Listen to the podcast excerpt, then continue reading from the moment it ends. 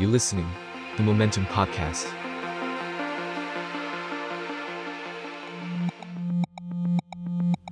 ยุโรปพาส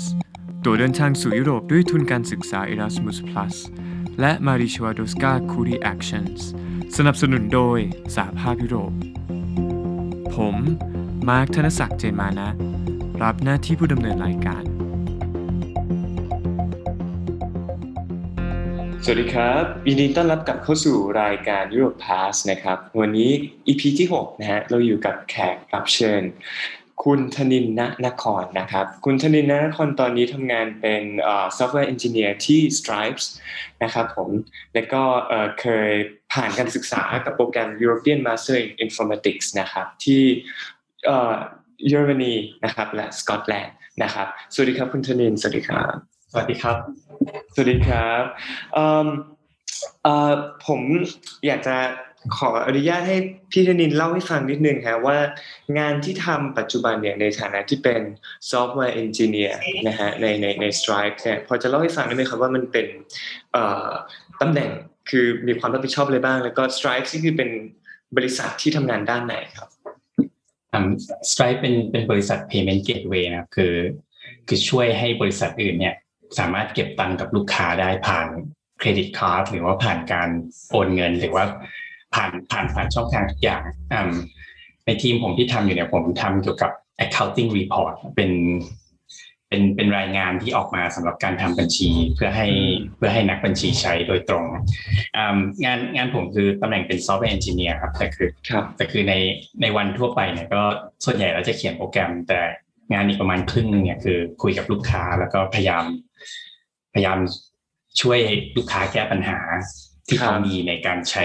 ใช้ Product ของเราแล้วเราก็เราก็เอาเอาพวก feedback เนี่ยมาพัฒนา Product เพิ่มด้วยครับ ส่วนใหญ่แล้วก็คือประมาณครึ่งหนึ่งเขียนโปรแกรมอีกครึ่งหนึ่งประมาณคุยกับลูกค้าครับอ๋อครับก็คือโดยตรงเลยแล้วก็คือไปไปคุยลูกค้าว่าปัญหาโซลูชันแล้วก็พยายามมาแก้ข้างหลังบ้านอะไรอย่างนี้ใช่ไหมครับใช่ครับอ๋อเอ่อ แล้วตอนนี้ถ้าเกิดผมเข้าใจไม่ผิดคุณธนินทำงานอยู่ที่สหรัฐอเมริกาใช่ไหมครับ ที่ใช่ครับ Seattle Washington อันนี้อยู่อยู่ที่ Seattle area ครับใช่ครับอ๋อเบลวิวถ้าเกิด specific นิดนึงเนาะเอ่ออยู่อยู่อยู่ที่อเมริกามานานหรือยังครับย้ายย้ายมาแปดปีแล้วครับอ่าแปดปีตอนแรกใช่ไหมตอนแรกย้ายย้ายมาซานฟรานซิสโกประมาณสามสี่ปีครับแล้วก็สุดท้ายย้ายขึ้นมาที่เซียเทิลเมื่อเมื่อประมาณสามสี่ปีที่แล้วครับ อืม ครับ เอ่อ พี่พี่ธนินครับ ผมอยากจะถามนิดนึงคือ พี่พี่ธนินทำงานด้านเอาง่ายคือตั้งแต่สมัยปริญญาตรีคือเรียนด้านเอ่อcomputer science เรียนด้านไอทีอะไรอย่างนี้มาตลอดใช่ไหมพอพอที่จะเล่าให้ฟังได้ไหมครับว่าทำไมพี่ถึงสนใจเรื่อง programming เรื่องเอ่อ computer science เนี่ยมาตั้งแต่ สิบยี่สิบปีที่แล้วครับ จนตัดสินใจมามาเส้นทางอาชีพนี้ฮะอืมจริง ๆ เริ่มเริ่มเขียนโปรแกรมมาตั้งนานแล้วครับตั้งแต่ตั้งแต่สมัยมต้นครับแล้วก็อืมค่อนค่อนข้างค่อนข้างค่อนข้างชอบการเขียนโปรแกรมมัน อ่ามันมันเหมือน มันค่อนข้าง enjoy เวลาที่เขียนโปรแกรมแล้วแก้ปัญหา อ่า เวลาที่แบบสร้างเว็บไซต์แล้วมีคนเข้ามาใช้ มันมันรู้สึกรู้สึกค่อนข้างค่อนข้างพอใจกับงานที่ทำก็เลย อ่าก็จริงๆรู้รู้ตัวมาตั้งนานครับว่าอยากว่าอยากจะเข้าเข้า computer science ไม่ก็ computer engineering ก็ครับผมหลังจากหลังจากจบม .6 ก็เลยตัดสินใจว่าจะจะจะเข้าคณะคณะนี้ครับก็ครับอ่าจริงๆก็คือรู้มาตั้งแต่เด็กนะอ่าก็คือเป็นเป็นเป็นโปรแกรมเมอร์เนี่ยโดยรวมแล้วคือ สุดท้ายคือต้องเขียนโปรแกรมวันวันละแปดชั่วโมงหกชั่วโมง หรือหกถึงแปดชั่วโมงครับก็คือ ถ้าถ้า ถ้าถ้าจะเป็นโปรแกรมเมอร์ก็ต้องก็ต้อง enjoy การเขียนโปรแกรมครับนึกออกเป็นฮะพื้นฐานอ๋อครับ ก็สำหรับท่านผู้ฟังนะครับเอ่อคุณธนินจบการเป็นเป็นศิษย์เก่าคณะคอมพิวเตอร์ไซน์นะครับ จากจุฬาลงกรณ์มหาวิทยาลัยนะฮะแล้วหลังจากที่หลังจากที่พี่ธนินจบการศึกษาระดับปริญญาตรีเนี่ยคือคือ ตัดสินใจไปเรียนต่อเลยใช่ไหมฮะ กับโปรแกรม Erasmus ด้วยด้วยทุน Erasmus เอ่อ Mundus ใช่ไหมฮะ ใช่ใช่ครับอ่าก็คือตอนนั้นหลังหลังจากจบแล้วก็ ก็พยายามหาอยู่ว่าจะว่าจะไปเรียนต่อที่ไหนดีครับอ่า ก็เลยช่วงช่วงนั้นประมาณปีหนึ่งก็คือไม่ไม่ไม่ได้ไปทำงานรู้สึกพยายามหาว่าไปเรียนต่อที่ไหนดี แล้วก็ฮะอ่าจริงๆตอนนั้นก็คืออยากไป อยากไปด้าน academic มากกว่า คืออยากไปครับเรียนต่อโท แล้วก็เรียนต่อเอกแล้วก็เน้นทำวิจัยอะไรพวกเนี้ยที่ที่เกี่ยวกับด้าน computer science ครับผมอ่าก็ก็จริงๆก็ก็อยู่ว่างประมาณปีหนึ่งช่วงนั้นก็แบบเหมือน จริงก็เหมือนสร้างโปรแกรมอะไรของตัวเองไปเรื่อยๆครับเพราะมันเป็นเป็นโปรแกรมเมอร์มันมันค่อนข้างจะสตาร์ทเขียนโปรแกรมอะไรง่ายอะอ่าแล้วสุดท้ายก็มาเจอว่า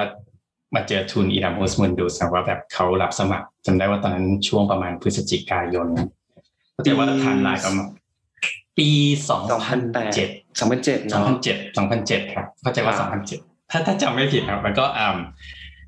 เป็นเป็นช่วงพฤศจิกายนแล้วคราวนี้ก็สมัคร ถ้าจำไม่ผิดคือเดทไลน์ต้องต้องสมัครก่อนประมาณประมาณอ่าประมาณ December 2000 2007ครับแล้วหลังจากนั้นก็คือเขาจะประกาศผลประมาณ มีนา 2008ครับอ่าตอนนั้นก็สมัครไปสอบโปรแกรมอันหนึ่งชื่อว่า European Master in Informatics เนี่ยก็คืออันที่ไปอีกอันที่สมัคร อันนี้อีกอันที่สมัคร ผมเข้าใจว่า ถ้าจำไม่ผิดเขาชื่อว่า European Master in Computational Logic ครับอือหืออ่าแล้วทั้งทั้งทั้งสองโปรแกรมนี้ก็คือ ก็คือเขาจะมีสามมหาลัยให้เลือก แล้วเราก็ต้องไปสองมหาลัยครับอ่าแล้วสุดท้ายสุดท้ายพอ สุดท้ายก็คือได้ได้ทั้งสองอันแต่เลือกไป European Master in Informatics ครับมันต่างกันยังไงครับคือ informatics กับ computational logic สำหรับคนที่ผมไม่เก่งใช่อ่าคอม computation logic ก็คือเหมือนไปไปด้านที่ specific กว่า แต่คือโดยรวมคือยังอยู่ใน computer science อยู่ดีครับอ่าครับ ผมถ้าถ้าเข้าใจไม่ผิดนะครับ คือ computation logic เนี่ยมันจะเกี่ยวกับการเขาเรียกว่าอ่าเขาเรียกว่าการ define formality เข้าใจว่าแบบอ่า define ภาษาที่สามารถอธิบาย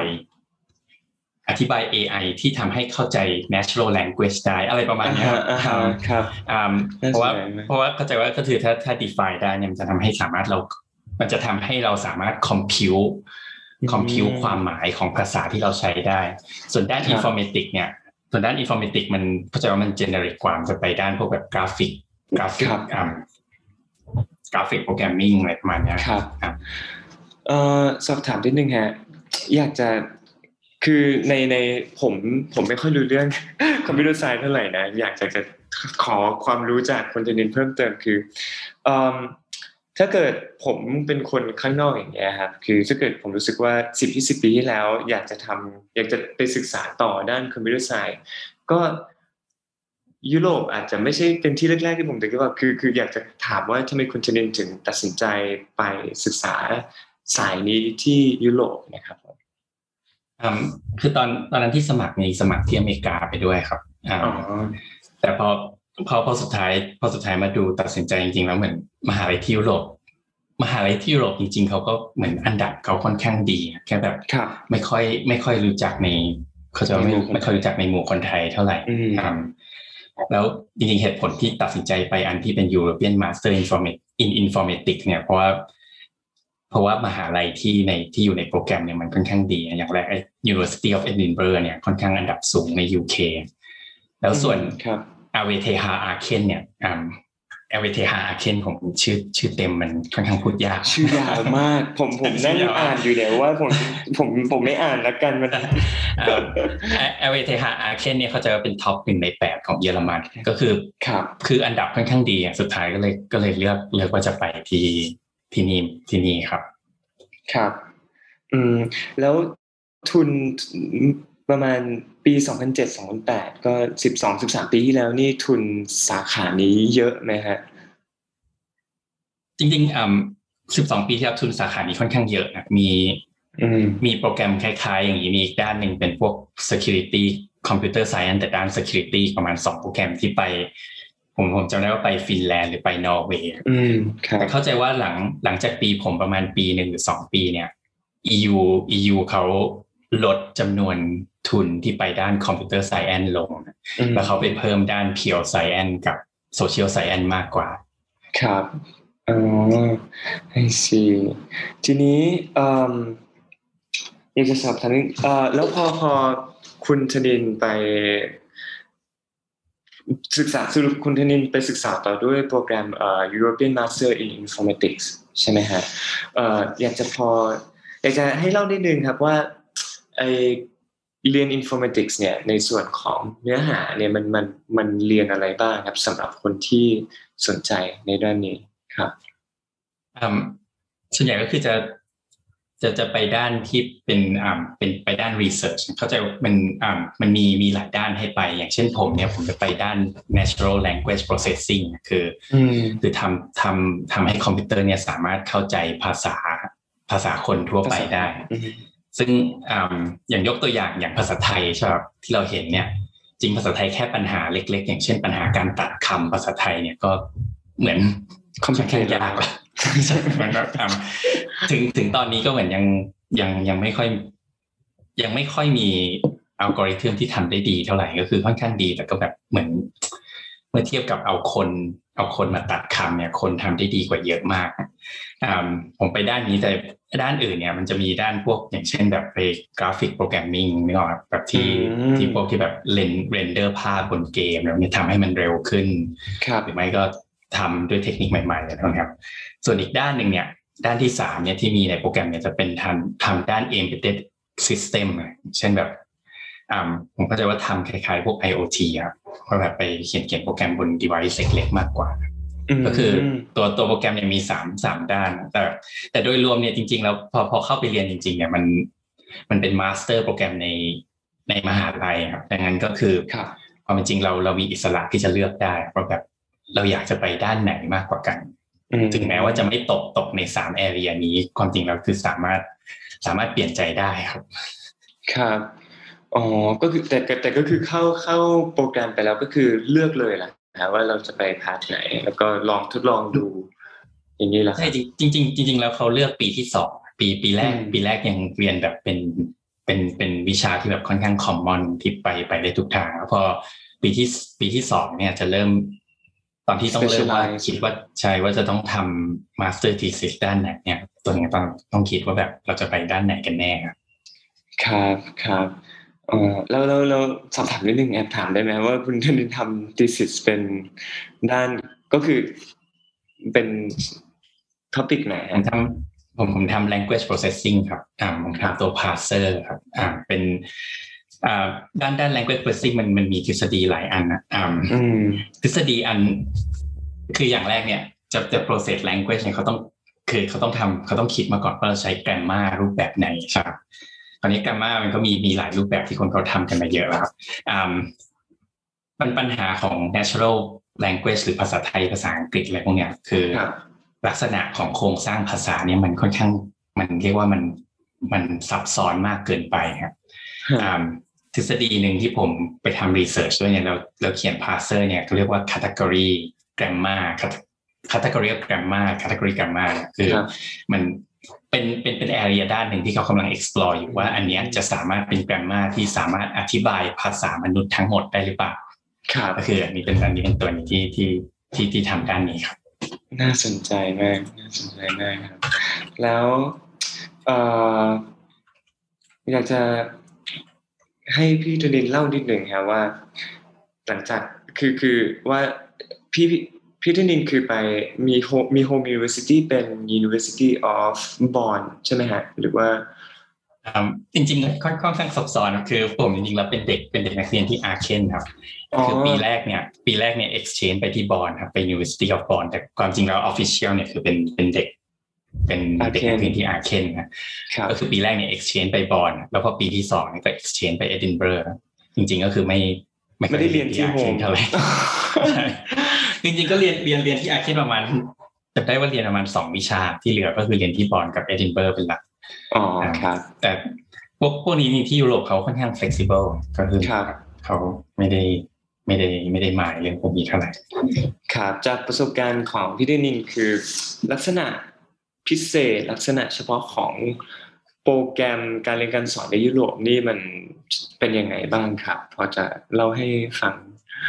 อืมเทียบกับที่ไทยอะครับหรือว่า เทียบกับที่ไทยก็ได้ครับ จริงๆอืมที่ที่ไปแล้วรู้สึกจริง ๆ คือเหมือนแบบความเป็นส่วนตัวค่อนข้างสูง คือคือเหมือน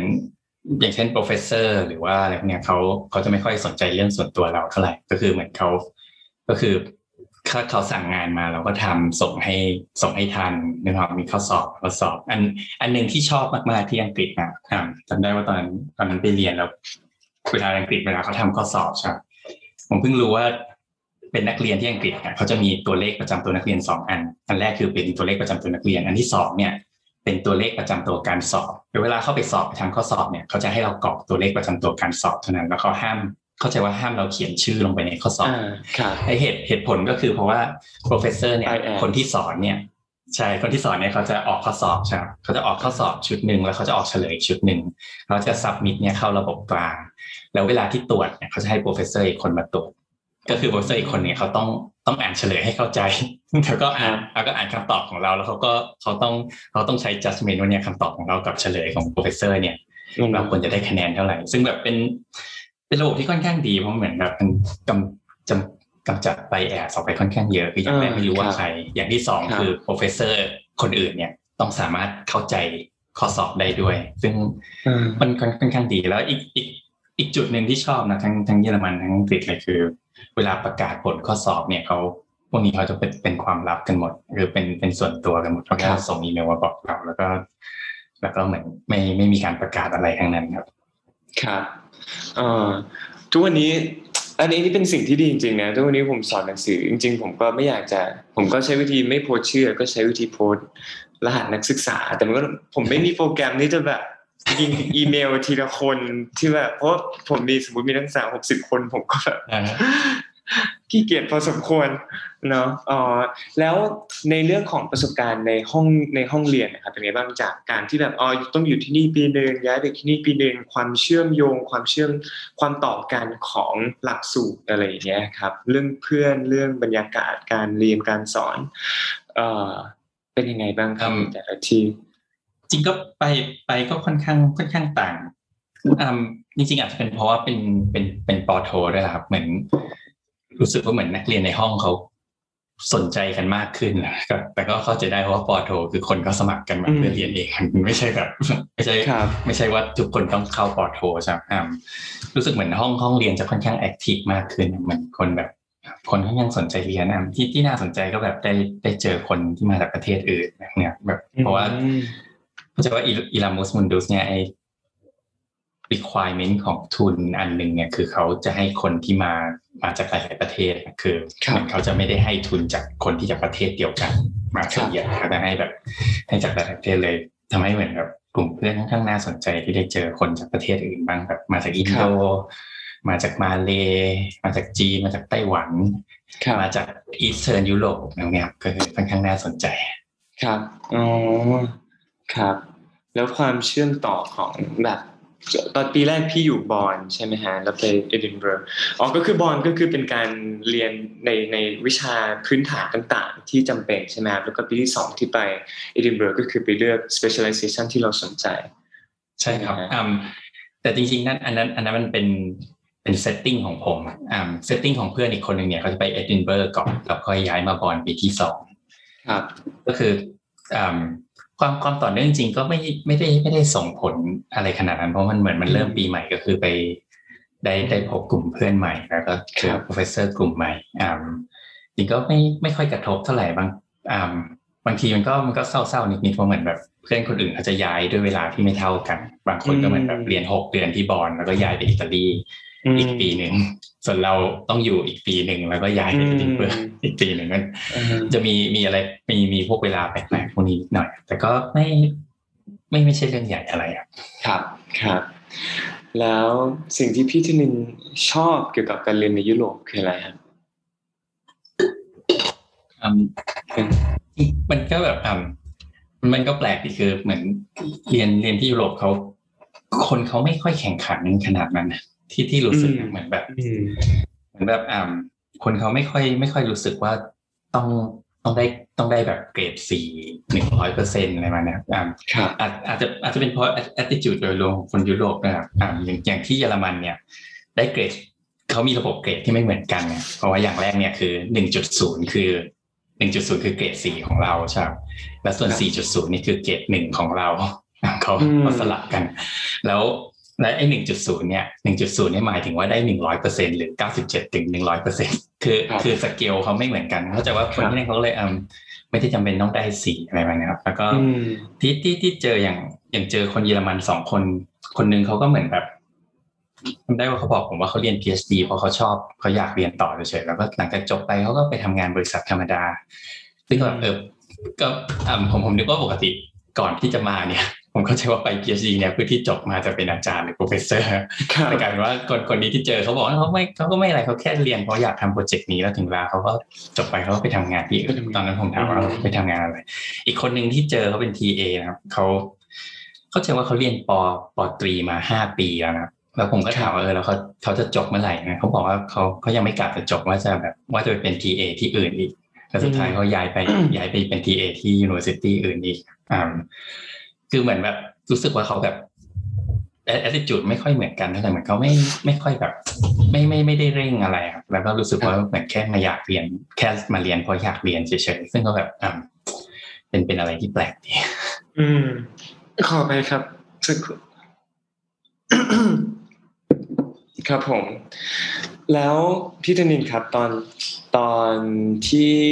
เรียนใกล้จะจบแล้วเนี่ยเขียน thesis อะไรเนี่ย ความตั้งใจที่จะศึกษาต่อ PhD เป็นไงบ้างครับ หลังจากที่มีประสบการณ์ที่เหมือนไปอยู่ใกล้ๆก็พี่ระหว่างเหมือนเรียน master ก็มีงานวิจัยออกมาสามหลายผลงานอยู่เหมือนกันอะใช่มีไหมครับมีออกมาหนึ่งหนึ่งอันตอนปีแรก ตอนปีแรกคือไปไปทำ summer job กับ TA คนหนึ่งที่เยอรมันครับแล้วเขาครับก็เขา publish งานเขาก็เลย แล้วผมช่วยเขาตรงนั้นก็เลยก็เลยได้ publish ไปด้วยโอ้จริง ๆ คือเขาเขาเป็นคน lead paper ครับอ่าก็ อ่าหลังหลังหลังจากที่แบบไปลองทำคือเรียนครับหลังนั้นก็เหมือนแบบรู้สึกว่าไปไปด้าน PhD มันไม่ไม่ใช่ความชอบของเราเท่าไหร่ ผมว่าส่วนส่วนหนึ่งที่ผมผมรู้สึกคือเหมือนอย่างแรกคือไซไซแอนเนี่ยเขาพยายามจะ push boundary ของของแบบ innovation ใช่ครับคือ push ออกไปเรื่อยครับๆปัญหาคือ push ออกไปเรื่อยๆ คือเวลาที่มัน innovate มากๆ ตรงตรง boundary ตรงขอบเนี่ยมัน มันทำให้แบบไปประยุกต์ใช้ค่อนข้างยากอันนี้ถ้าครับคือคือพวกนี้เวลาเวลารีเสิร์ชเสร็จครับมันคงต้องรออีกประมาณสิบปีถึงจะได้ใช้จริงในใน business world อะไรพวกเนี้ยครับมันผมจริงคือคืออย่างที่ผมบอกไปว่าตอนเด็กเนี่ยที่ชอบสร้างเว็บไซต์เนี่ยเพราะว่ามีคนใช้เยอะนะครับแต่คือไปด้าน science เนี่ย มันค่อนข้างหาคนมาอ่านอ่าแค่หาคนมาอ่าน paper เราก็ค่อนข้างค่อนข้างยากก็เลยแบบครับก็เลยรู้สึกว่าไม่ ไม่ไม่ไม่ค่อยใช่ทางที่ชอบเท่าไหร่ครับก็เลยอืมตัดสินใจว่าไม่ไม่ไม่ไม่อยากต่อเอกขนาดนั้นครับอ๋อแล้วเห็นว่าสุดท้ายก็เลยตัดสินใจเอ่อสร้างสตาร์ทอัพของตัวเองใช่ไหมฮะก็อืมพอจะเล่าได้ไหมเอ่อจะเดี๋ยวว่าพูดพูดพูดว่าสตาร์ทอัพคงคง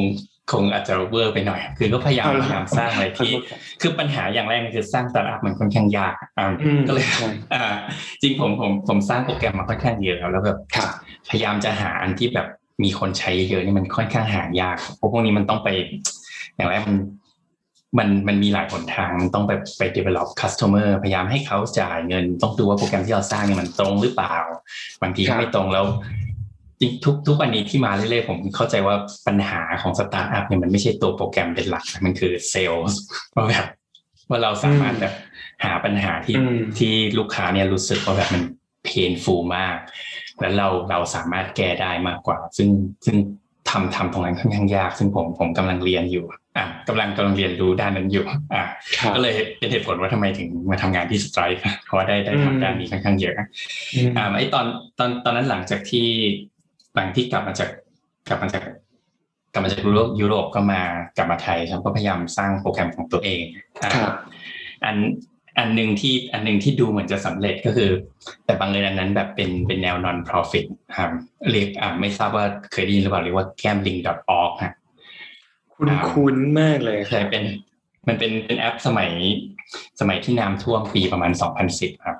แล้วตอนนั้นอ่าเหมือนสร้างสร้างแล้วลอนช์ไปแล้วคนคนเข้ามาเยอะมากครับก็เลยอ๋อเป็นเป็นอันหนึ่งที่ค่อนข้างค่อนข้างดีครับแต่ก็สุดท้ายพอหลังจากการท่วมจบมันก็เหมือนเว็บไซต์ก็ ก็หมดหน้าที่ ใช่หมดหน้าที่ครับอ่าก็อันนี้มันพยายามมันพยายามสร้าง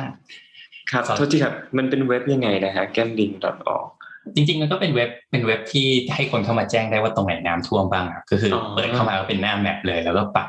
ปักว่าตรงไหนน้ำท่วมมาก แล้วก็อ่าจำได้ตอนนั้นก็สร้างใช้เวลาสร้างประมาณสองวันนะแล้วก็เอาเอาไป launch สุดยอดก็คือ launch บนบนทวิตเตอร์อะไรพวกเนี้ยครับแล้วก็ครับสุดท้ายสุดท้ายเหมือนมันค่อนข้างติดติด เหมือนมีคนเข้ามาดูเยอะครับ แล้วจากนั้นก็มีคนเข้ามา contribute contribute ค่อนข้างเยอะคุ้นมากเลย ผมคิดว่าผมผมอาจจะเคยเข้าไปดูแต่จำไม่ค่อยได้แล้วหลายปีแล้วน้ำท่วมครับใช่หลายหลายปีแล้วครับ แล้วหลังจากนั้นก็เห็นว่ามีประสบการณ์สุดท้ายตัดสินใจไปทำงานต่างประเทศที่ Twitter แล้วก็ต่อด้วย Google ใช่ไหมฮะใช่ครับทำไมก็คือจากจากแก้มลิงไป Twitter นี่คือ เป็นก็สุดท้ายเป็นไงทำทำแล้วก็เหมือน รู้สึกว่าแบบอ่าทำสตาร์ทอัพของตัวเองมันค่อนข้างยากอืมอ่ามันมันยากคือจริงๆมันมันไม่ใช่แค่ปัญหาเขียนโปรแกรมมันเป็นปัญหาธุรกิจธรรมดา ซึ่งแบบ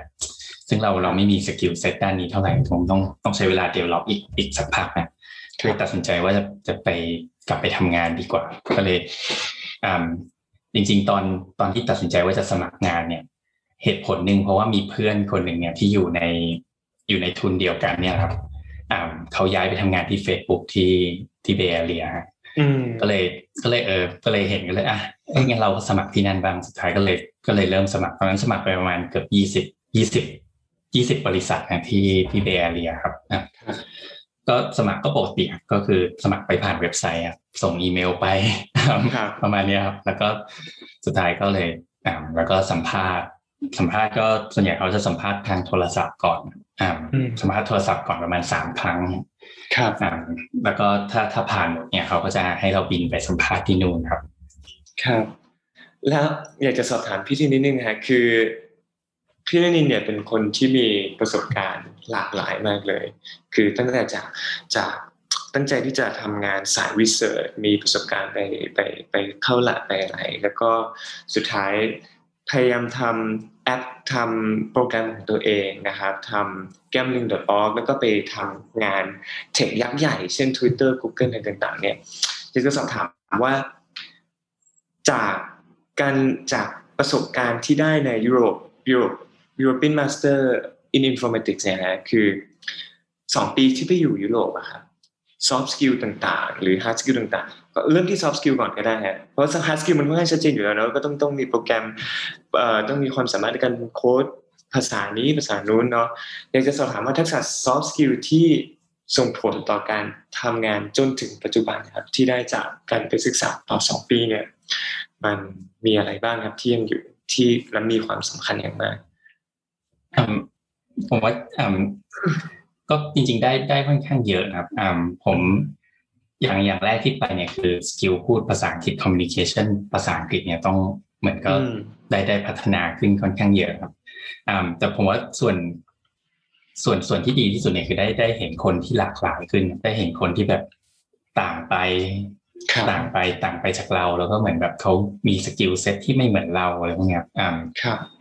ซึ่งซึ่งแบบค่อนข้างน่าสนใจอย่าง อย่างคนหนึ่งที่ผมเคยเจอที่เป็นเป็นเพื่อนเขามาจากอัลเบเนียใช่ไหมแล้วเขาอืมคนคนหนึ่งที่ผม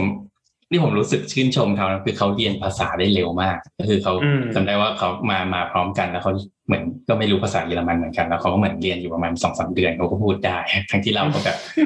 เรียนอยู่ตั้งนานก็เหมือนแบบยังยังพูดไม่ได้ คือ คือก็แบบค่อนข้างน่าสนใจดีที่เจอเจอคนแบบเนี้ยแล้วก็ส่วนส่วน soft skill ด้านอื่นก็อย่างเช่นแบบอ่า ที่ผมเรียนจากเรียนจากที่ที่ที่การไปการไปทุน EU แล้วเนี่ยผมพบว่าโดยรวมแล้วเนี่ยคือเหมือนแบบ ถ้าถ้าเราอยากได้อะไรเนี่ยก็คือก็ให้ขอแค่นั้นเองอ่าครับไออันอย่างถ้าเราอยากได้ทุนใช่ครับ ก็คือก็สมัครก็ให้สมัครไปก็คืออย่าอย่าไปกลัวว่าแบบเราจะไม่ได้อย่าง ถ้าเราอยากได้งานใช่ครับ ก็ให้ให้สมัครงานไป คือสมัครไปหลาย ๆ ที่มันก็ มันก็คือถ้าเขาถ้าเขาไม่อยากได้เขาก็แค่ปฏิเสธคือมันไม่มันไม่ใช่เรื่องใหญ่อะไรอะไอตอนตอนที่ผมอยู่ที่เยอรมันเนี่ย ตอนนั้นก็ก็เรียนเรียนเรียนวิชาเป็น summer summerเป็นวิชา summer ครับกับ TA คนหนึ่งครับ แล้วหลังจากหลังจากจบจบจบวิชานั้นเนี่ย ผมก็ไปคุยกับ TA แล้วก็ถามเขาว่าเนี่ยเออ เออมีงาน student job เปิดหรือเปล่าเพราะว่าผมมีเวลาว่างอีกสามเดือนที่เยอรมันครัแล้บวเขาเขาบอกเขาจริงๆเขาเขาก็ไม่มีงานหรอกแต่เขาเดี๋ยวเขาไปถาม professor ให้สุดท้ายเขาไปถาม professor ให้แล้วอาทิตย์อาทิตย์ต่อมาเขาก็กลับมาว่าเนี่ยเออเขาเปิดเขาเปิดเขาเปิดตำแหน่งให้ได้นะ สนใจหรือเปล่าอืมแล้วสุดท้ายเขาก็สนใจแล้วผมก็ก็เลยกลายเป็นกลายเป็น student assistant สำหรับ PhD คนนี้ครับแล้วสุดท้ายเขาก็กลายเป็นว่าเขา publish paper โดยซึ่งผมก็โชคดีได้มีชื่อในนั้นด้วยอ่าอ่าก็คือจริงๆพวกเรื่องเรื่องพวกนี้มันก็แบบอ่าก็เหมือนเป็นเป็นบทเรียนที่ค่อนข้างดีอะเพราะแบบบางทีก็บางทีมันก็เหมือนมีโชคช่วยด้วย แต่คือโดยรวมคือเราก็เหมือนต้องขอด้วยอะแบบต้องกล้าเนาะต้องกแต่ล้าต้องกล้าขอเป็นควาความมจริงมันก็แบบไม่ไม่ไม่ได้รู้สึกกล้าอะไรขนาดนั้นเพราะแบบเหมือนอ่าการการขอมันไม่ใช่เรื่องใหญ่อะไร เพราะอีกฝ่ายหนึ่งเขาก็เหมือนถ้าเขาให้ไม่ได้เขาก็ไม่เป็นไรไม่เอาอะไรแบบนี้หรอกครับ อ่าอืมแล้วก็ส่วนส่วนเรื่องเรื่องอื่นเนี่ยผมว่าอีกอันหนึ่งที่สำคัญของไปทูนียูเนี่ย มันได้ได้ได้รู้จักคนคนเยอะๆเนี่ยมันทำให้เราเห็นโอกาสมากขึ้น เพราะว่าครับเพราะเพราะเวลาที่ไปเรียนกับไปเรียนกับคนที่มาจากหลาย ๆ ประเทศเนี่ย เราเราจะเห็นว่าหลังจากเขาจบเนี่ยเขาไปทำงานที่ไหนกันบ้างอืมเขาไปไปอืมที่ประเทศอื่น ว่าเขาทำงานที่ไหนกันบ้างมันทำให้เราเห็นว่าแบบ เออมันมีโอกาสที่ประเทศนั้นนะแล้วเราก็จริงๆเราก็สมัครงานได้ อย่างในตัวอย่างผมเคยเพื่อนเพื่อนในทุนผมเนี่ยย้ายไปทำงานที่ Facebook ที่ Bay Area เลยทำให้ผมรู้สึกว่าจริงก็น่าจะสมัครได้ก็เลยสมัครไปครับครับจริงๆ network สำคัญมากนะครับเนาะเพราะว่านอกจากพวกผมว่านอกจากเรื่องโอกาสแล้วก็ยังเป็นการแบบการ เหมือนเป็นหน้าต่างให้เราคอยดูว่า เออ ต่างประเทศเขาทำอะไรอยู่อะไรอย่างเงี้ย แล้วก็มันมีอะไรที่น่าสนใจเกิดขึ้นอยู่บ้างเนาะเอ่อใช่ครับก็น่าจะเป็นน่าจะเป็นประสบการณ์ที่ทำให้ ผมว่าทำให้พี่ธนินน่าจะเป็นคนที่ multi cultural มากเลยเนาะได้รู้จักกับมีเพื่อนหลากหลายประเทศแล้วก็ก็จริงเออจริง จริงๆเอ่อจริง ๆ ตอนตอนไปก็เสียดายเหมือนกันว่าคือตอนตอนนั้นจริงแล้วผมค่อนข้างแบบ introvert ไงไม่ค่อยแบบครับไม่ค่อย value การรู้จักคน รู้จักอืมคนใหม่ ๆ ที่ต่างกับเราเท่าไหร่เลยนะซึ่งครับแต่ก็คือเหมือนก็ก็ค่อนข้างโอเค แต่ แต่มันที่ที่รู้สึกก็คือเหมือนแบบตอนนั้นน่าจะแบบเหมือน value พวก relationship มากกว่านี้อะครับ อืมครับเอ่อทีนี้คำถามสุดท้ายครับ ใกล้จะหมดเวลาแล้ว อยากจะขอคำแนะนำให้ให้ให้ผู้ฟังที่อาจจะแบบสนใจ อยากที่จะศึกษาต่อและทำงานสายนี้เนาะเอ่อพี่ธนินมีคำแนะนำอะไรในในในในอืมยุคเนี้ยที่ที่เอ่อคอมพิวเตอร์ไซน์เป็นอะไรที่มีความสำคัญมากเด็กเอ่อ หลังๆก็หลายประเทศก็มีวิชาโปรแกรมมิ่งให้เรียนตั้งแต่เด็กอะไรอย่างเงี้ยครับคือคือสำหรับคนที่ทำงานและสนสนใจที่จะทำงานในสายเนี้ยวันเนี้ยมีคำแนะนำยังไงบ้างครับอืมคือถ้าถ้าอ่าถ้าเป็นด้านคอมพิวเตอร์ไซแอนนะครับสำหรับผมนะเนี่ยอ่าอืมจริงๆแล้วคอมพิวเตอร์ไซแอนเนี่ยสามารถไปได้หลายทางนะแต่สำสำหรับผมเนี่ย จริงแล้วผมผมคิดว่าอย่างแรกคือต้องต้องค่อนข้างแบบ enjoy ในการเขียนโปรแกรม เพราะว่า เพราะว่าอืมชีวิตก็คือทั้งวันทุกวันเนี่ยก็คือเขียนโปรแกรมทุกวันถ้าครับถ้าไม่ enjoy เนี่ยจะจะค่อนข้างค่อนข้างทำให้แบบเรียกว่าอะไรอ่าประสบความสำเร็จยากถ้าเราไม่ enjoy ในสิ่งที่เราทำครับครับอีกอีกส่วนหนึ่งเนี่ยอ่าไอ้ programming เนี่ยหรือการเขียนโปรแกรมจริงมันเป็นมันเป็น skill เป็นทักษะคล้ายครับๆแบบคล้ายๆการตีเทนนิสนะครับอ่าดังนั้นก็คือมัน เรียนในเรียนในมหาลัยเนี่ยก็ก็ค่อนข้างดีครับแต่คือโดยรวมเนี่ยมันต้องฝึกฝนให้ให้เราเขียนโปรแกรมเร็วแล้วก็เก่งขึ้นด้วยอ่าครับซึ่งซึ่งจริงๆตอนตอนตอนเด็กผมผมทำเรื่องพวกนี้ค่อนข้างเยอะก็คือ ประมาณช่วงว่างๆก็จะฝึกเขียนโปรแกรมเป็นหลักนะอืมอ่าอืมแล้วอ่าก็เลยผมผมคิดว่า skill ทักษะเนี่ยถ้ามีมีฟ u n เดชันที่ดีเนี่ยมันจะสมัครงานค่อนข้างง่าย เพราะว่าตอนนี้เนี่ยถ้าสมัครงานเนี่ย เขาก็เขาก็ทดสอบแค่นี้แหละว่าว่าเราเขียนโปรแกรมได้เก่งหรือเปล่าแล้วก็เขียนได้เร็วหรือเปล่าอ่าซึ่งจริงงานงานงาน computer science เนี่ยเป็นงานที่ถ้าเทียบกับอาชีพอื่นแล้วเนี่ย สามารถได้งานในต่างประเทศค่อนข้างง่ายกว่าค่อนข้างง่ายเพราะว่าเหตุผลเนี่ยเพราะว่าเขาเขาไม่ค่อยเทสเขาไม่ค่อย evaluate soft skill เท่าไหร่ ส่วนใหญ่เนี่ยเขาจะ evaluate hard skill ซึ่ง hard skill เนี่ยมันพิสูจน์ค่อนข้างง่ายครับอ่า เมื่อเทียบเทียบกับอย่างเช่นอ่าเทียบกับสาขาอื่นนะมันสาขาอื่นเนี่ยเขาไม่มีวิธีที่สามารถ evaluate skill ได้เลยอืมภายในแบบหนึ่งอืมชั่วโมง แต่คือในครับในคอมพิวเตอร์ไซแอนเนี่ยเขาสามารถแบบเขาให้โจทย์เรามาเราเขียนเสร็จภายในสิบนาที ก็คือถือว่าเรามีสกิลที่ดีครัคือบทำให้แบบค่อนข้างค่อนข้างง่ายกว่าอืมสำหรับสำหรับการการการการสมัครทุนหรือหรือการการสมัครทุนนะผมผมแนะนำว่าก็คืออ่า อย่างแรกคือ อย่าอย่าอย่ากลัวคือถ้าถ้าอยากถ้าอยากไปเนี่ยก็ให้สมัครมันอาจจะต้องแบบใช้เวลาเตรียมตัวนิดหน่อยแต่คือเหมือนมันพวกนี้เรื่องไม่ไม่ไม่ไม่ใช่เรื่องใหญ่ครับอ่าก็คืออย่าอย่าอย่ากลัวว่าแบบจะโดนปฏิเสธ หรือว่าอะไรนี่คือครับการโดนปฏิการโดนปฏิเสธเนี่ยเป็นเป็นเป็นเรื่องปกติของชีวิตนะก็คืออืมถ้าสมัครมันต้องโดนบ้างอยู่แล้วอ่าบางบางคนที่เคยบางคนที่เคยรู้จักเนี่ยบางทีเขาก็สมัครสองครั้ง ปีแรกไม่ได้เขาสมัครปีที่สองอ่า มันคือคำแนะนำคืออย่าอย่าอย่าอย่าไปกลัวรวมรวมถึงการสมัครงานนะคือถ้าถ้าอยากไปทำงานที่อื่น อยากไปทำงานประเทศอื่นก็แค่เป็นหาว่าอยากทำบริษัทอะไร แล้วก็สมัครไปโดยตรงพวกนี้คือสมัครคนเดียวเพราะเริ่มโปรเซสมันไม่ใช่เรื่องใหญ่อะไรครับอืมครับครับก็หมดเวลาลงแล้วนะครับ วันนี้นะฮะขอบผมขออนุญาตขอบคุณพี่ธนินนนครมากเลยนะครับ ที่ที่ให้เวลามา เล่าประสบการณ์ในการที่จะไปศึกษาต่างประเทศ แล้วก็การ process จนกว่าจนได้ไปทำงานต่างประเทศในบริษัทเทคที่ค่อนข้างมีชื่อเสียงนะครับผมแล้วก็มีผมก็ว่าน่าสนใจและเป็นประโยชน์มากเลยนะฮะก็เป็นตัวอย่างนะฮะของทุนการศึกษาจาก Erasmus นะครับที่ที่ค่อนข้างหลากหลายนะฮะและนอกจากนี้ยังเป็นประตูที่เปิดให้ เจอโอกาสที่ดีเนาะในการที่จะไปไปหางานที่เอ่อตอบโจทย์ชีวิตของเรา แล้วก็ได้ไปทำงานต่างประเทศนะครับผมเนี่ยตอนนี้ก็มีหลายคนอยากจะไปอยู่ต่างประเทศเนาะใครสนใจก็ก็ลองลองลองลองสมัครทุน Erasmus ไปดูนะครับพี่ธนินมีอะไรอยากจะ ฝากติดตามไหมผมเห็นมีเว็บไซต์ t a n i n d a n a k o n com แล้วก็ผมแอบไปดูกิจหับนิดนึงเพราะว่าอ๋ออืมก็อืมก็ตามผมที่ทวิตเตอร์ได้ครับอ่าครับแอดแอดธนินเออครับอืมแต่ถ้าถ้ามีมีคำถามกับอีลามุสมุนดุสก็ส่งส่งมาได้ครับ ยินยินดี ยินดีจะช่วยตอบคำถามให้ครับ ได้เลยแล้วก็ขอบขอบขอบคุณมาก ขอบคุณมากมากนะครับ ที่ที่ครับที่เชิญผมมาวันนี้ ครับ ขอบคุณมากครับพี่เจนินขอบคุณคครัรับบ ก็จบลงแล้วนะครับกับ Europe Pass นะครับวันนี้ EP ที่ 6 นะครับ แล้วก็รอติดตาม EP ต่อไปนะครับ ว่าเป็นใครแล้วก็เป็นมีประสบการณ์มีอะไรที่น่าสนใจอย่างไรนะครับ วันนี้จบลงนะที่นี้ขอบคุณมากครับ Europe Pass สนับสนุนรายการโดยสหภาพยุโรป